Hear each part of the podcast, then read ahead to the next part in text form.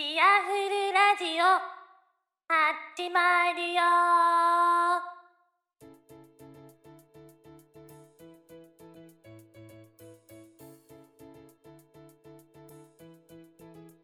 はい、えー、ということでね、チアフルラジオ、えー、第11回です。えー、前回のね、放送から、うん、1ヶ月、えー、近くね、ちょっとあの、間が空いてしまったのですが、えー、まあね、いろいろと忙しかったので、えー、仕方がないというね、あの言い訳をしつつ、えー、始めていきたいと思います。えー、っとですね、うん、まあ最近はね、忙しかったんですけれども、それでも、えー、いろいろとね、え、休みの日は、あの、ちょっとね、出かけたりとか、そういうのがあったんですけれども、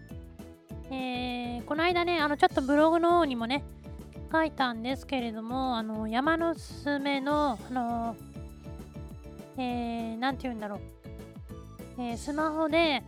スタンプラリーみたいな、そういうのが、あの、富士吉田近辺、えー、で、あの、富士急さんの、富士急行さんの、え、イベントでね、やってたっていうね、やってるっていうのがあるので、えー、それにね、あの、行ってきたかなっていうね、感じです。で、あのー、それがね、あの、三峠、えー、駅とかね、あの、山のすすめのアニメでね、出てきた、え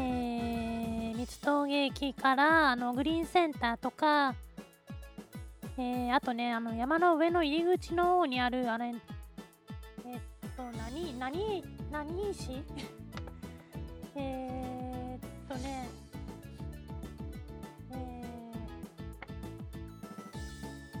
え、だるま石だね。え、だるま石、今ね、あの、舞台探訪マップっていうのをね、あの、えー、ゆるふわの旅のすすめ舞台探訪マップっていうのが、えー、富士急行さんと山のすすめでね、えー、作ってある紙を、え、見ながら、え、お話ししているんですけれども、で、あの、まあ、その3箇所がね、え、スタンプラリーというか、えー、スマホで、あのチェックポイントになっていて、えそこにね、まず、えーお家からね、そこまで遠いので、朝早くね、車で、え出かけたっていうことなんですけど、うん、で、そのね、あの駅からね、だるま石までもかなりのね、距離があるので、あのー、車で行ったからいいんですけど、まだね、車で行けば、あの、だいぶ上の方までね、えー、車で行って、駐車場に置いて、そこから、えー、だるま石まで歩いて行ったっていう感じなんですけど、多分ね、あの、東京の方から、あの、電車で、えー、来た方は、あの、駅からね、あの、歩いている方かな。多分、あの、それをやってるのかなっていう人をね、見かけたりはしたんですけど、かなりのね長い距離なのでちょっとねあの歩いてる方は、うん、辛そうだったかなって思うんですけど聖地巡礼的なあのイメージでいくとね、えー、山頂まで登りたいっていうのはあるあったんですけれどもその先着200名だけにねあのタペストリーがもらえるっていうのがあったので今回はあのまあタペストリーをもらうのがメインっていうのとあの記念切符とか、えー、記念缶バッジとかね、えー、ヘッドマークのねあの山のすめ号のヘッドマークと同じデザインの缶バッジを買うのが目的だったんで、えー、あとねあのその間3箇所とあと、え大月駅とえ、富士山のね、吉田口の5合目、またこれがね、遠いんだよね。だから、あの、まあ、それを見終わった後に、あの、大月駅に行って、あの、大月駅のね、え、大月の B 級グルメを食べようと思ったら、えー、11時からしかやってないんですよって言われて、うーん、じゃあ、時間もないんでね、えー、富士吉田であの吉田うどんをね食べようかなとかって思ってあの有名なねしらすうどんさんで、えー、食べました。でまあねその後まあ富士山の5合目に行ってでそれでからあの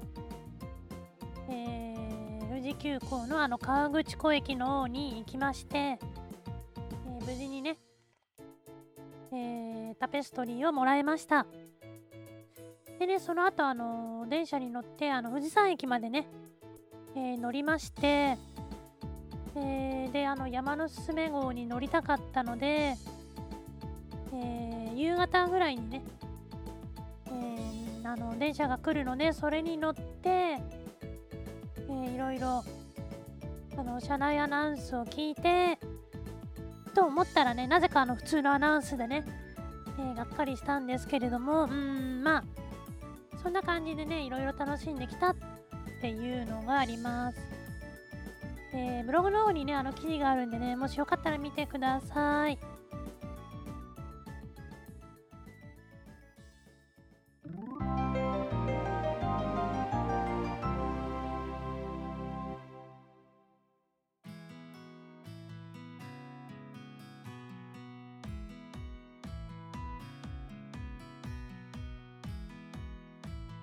はい、えー、今日のテーマは、えー、富士山でいきたいと思います。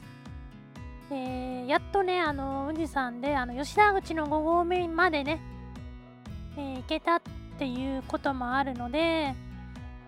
え、まあ今日はそんな感じで行きたいと思います。え、まあ富士山といえば、え、私はねあの富士山結構好きなんですけど、え、登山口が、えー、宇都宮口と、えー、御殿場口と、えー、須走口と吉田口があるんですけど、えー、まあ、もっと言えばね須山口っていうあの昔の、え、ところもあるんですけどまあそこはね一般的な、え登山道じゃないんで抜かすと、え吉田口以外は全部登ったことがあるんだよね。うんで須走口から登ると、え7合目ちょいぐらいからえー、吉田口と一緒になるので、えー、吉田口の5合目までは車で行ったので吉田口の5合目から吉田口の7合目までが、えー、歩いたことのない、え場所であとは全部、え一応ね歩いたっていうことにはなってるので、うん。えまあそのぐらいねあの富士山が、え好きなんですけど、まあ、今年はねあの捻挫とかねいろいろ体の体調が良くなかったんで行けなかったんですけどここのところ、えー、毎年ねあの登ってたんですけどね。うんでまあね富士山で皆さんにね例えば初心者に、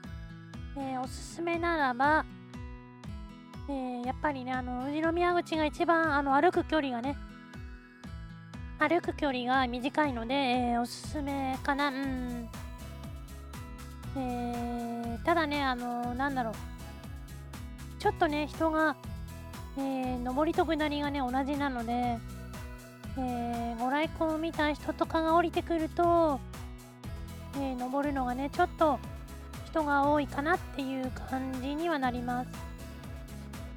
えー、御殿場口だとね、え、なんだろう、えー、運動部の人とか、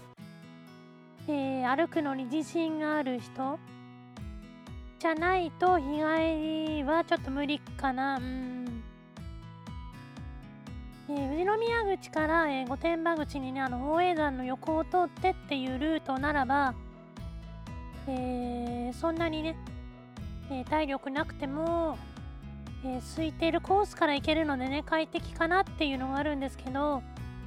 宝永山の登るとこがちょっときついかなっていうのがあったりします。えー、でねあのちょっとね歩くのが、えー、少しはね体力あるかなっていう人は一番のおすすめはあの須走り口です。えー、あの樹林樹林帯って言ってねあの、えー、高山植物とかがあの森林限界のところのあの森の中を最初歩いていってそれであのだんだん森がね、え、低い草になってでいわゆるあの岩山になってっていうねいろんな、えー、タイプをねあの味わえるのであとね下りもね、えー、砂走りがあるんだよね。御殿場口だと駅伝とかでねやるあの大砂走りがあるんですけど、えー、そこほどではないけどねちょっとした、えー、砂走りがあるので、えー、一度でねいろんな、え姿の富士山が見れるっていうので須走り口が、え一番ねおすすめなコースなんじゃないかなって思います。え吉田口はねあの、まあ、登りやすいんですけどね山小屋がたくさんあってでもねその分あの人がたくさんいるのでっていうところで敬遠しちゃうところがあるんだよね。うん。ただねあのそんな私もねまだ、えー、一度もね、えー、山小屋に泊まったことがないのでうん。えー、でもねたくさん人が泊まっててんてんてんみたいなのをね、え聞いちゃうと、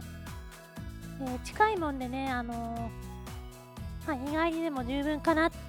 っていうのがあったり、え、ご来光とかもね御殿場口の5合目とか、えー、須走口の5合目とかでも見れるので、え、山頂にこだわらなければ、え、まあね日帰り登山で十分なんじゃないかなって思ったり、えー、しております。えー、あとねあの5合目まででも十分にねあの高いので、あのー、景色がね非常にいいんで、え、もうねあの静岡県側は全部のね、え、5合目までは行けなくなっちゃったんですけどあの吉田口はね、えまだ大丈夫かな、うん、ただねもう道路がねあの凍結する、え時期になってくるんでね、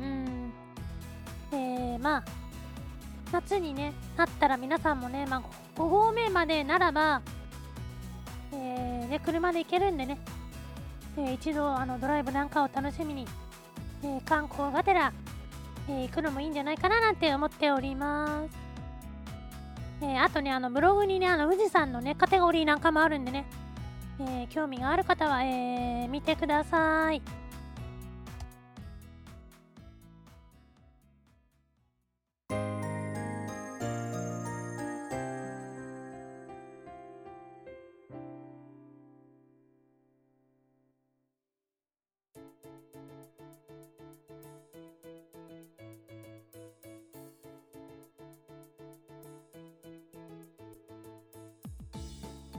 はい、えー、ブログの宣伝です。えー、ましろちゃんの憂鬱で、ググっていただけると、えー、一番上に出てくると思います。えー、ツイッターのアカウントは、えー、ましろ、えー、2009、えっ、ー、と、MASH、はい、RO2009 です。えー、放送についてのね、えー、ご意見、ご感想などは、えー、ハッシュタグ、えー、シャープチアフルラジオでお願いします。はい、えー、まあね、11回目なんですけどね、いろいろと、えー、改善しなければならないっていうところがたくさんたくさん、えー、あると思うんですけども、なかなか、えー、改善できないんですけれどもね、え、もう少しね、あの聞きやすい、